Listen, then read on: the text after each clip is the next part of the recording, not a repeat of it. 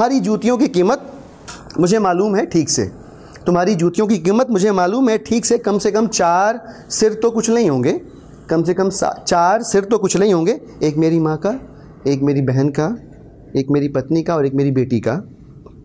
मगर तुम्हें मेरी प्लास्टिक की चप्पल के बारे में कुछ नहीं पता, मगर तुम्हें मेरी प्लास्टिक की चप्पल के बारे में कुछ नहीं पता, जो घिस गई हैं एड़ियों के नीचे अंदर की ओर, और दाहिने में तो अब एड़ियों से ज़मीन जंग लड़ती है, वहाँ से कभी कभी खेत का पानी, वहाँ से कभी कभी खेत का पानी, कभी नालियों का पानी पैर गीला करता है, लेकिन मिट्टी से सना पैर और गंदा नहीं करता। बहरहाल सुनिएगा, लेकिन मिट्टी से सना पैर और गंदा नहीं करता।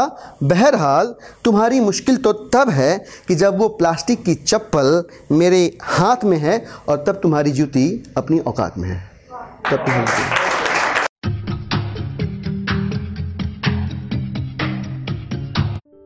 ये कविता योर वॉइस और हपो के द्वारा पेश की गई है।